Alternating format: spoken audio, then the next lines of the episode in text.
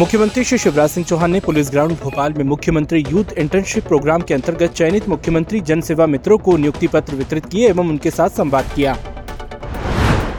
मुख्यमंत्री श्री शिवराज सिंह चौहान ने जम्बूरी मैदान भोपाल में हुए सामुदायिक नेतृत्व युवा समागम का शुभारंभ किया, साथ ही लर्निंग मैनेजमेंट पोर्टल एवं विद्यार्थी ऐप का लोकार्पण किया। समागम में मुख्यमंत्री जी ने कहा कि C M C L D P का ये पाठ्यक्रम अब शासन के अन्य पाठ्यक्रमों के बराबर माना जाएगा।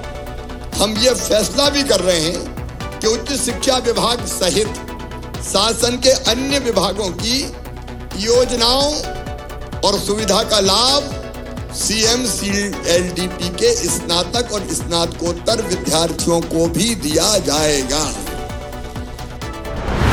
मुख्यमंत्री श्री शिवराज सिंह चौहान ने युवा समागम कार्यक्रम में 5 फरवरी से मध्य प्रदेश में प्रारंभ हो रही विकास यात्रा का लोगो लॉन्च किया। मुख्यमंत्री श्री शिवराज सिंह चौहान ने कुशाभाऊ ठाकरे सभागार भोपाल में आईपीएस सर्विस मीट का शुभारंभ किया। मुख्यमंत्री जी ने कहा कि मध्य प्रदेश पुलिस ने कोरोना के कठिन काल में सड़क पर देशभक्ति और जनसेवा के भाव को चरितार्थ किया है।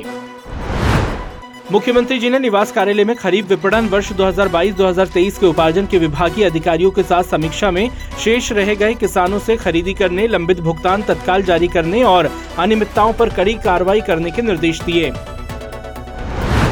मुख्यमंत्री श्री शिवराज सिंह चौहान ने अंडर 19 भारतीय महिला क्रिकेट टीम के सदस्य सुश्री सौम्या तिवारी तथा उनके कोच श्री सुरेश चेनानी के साथ पीपल सप्तपर्णी और शहतूत के पौधे रोपे।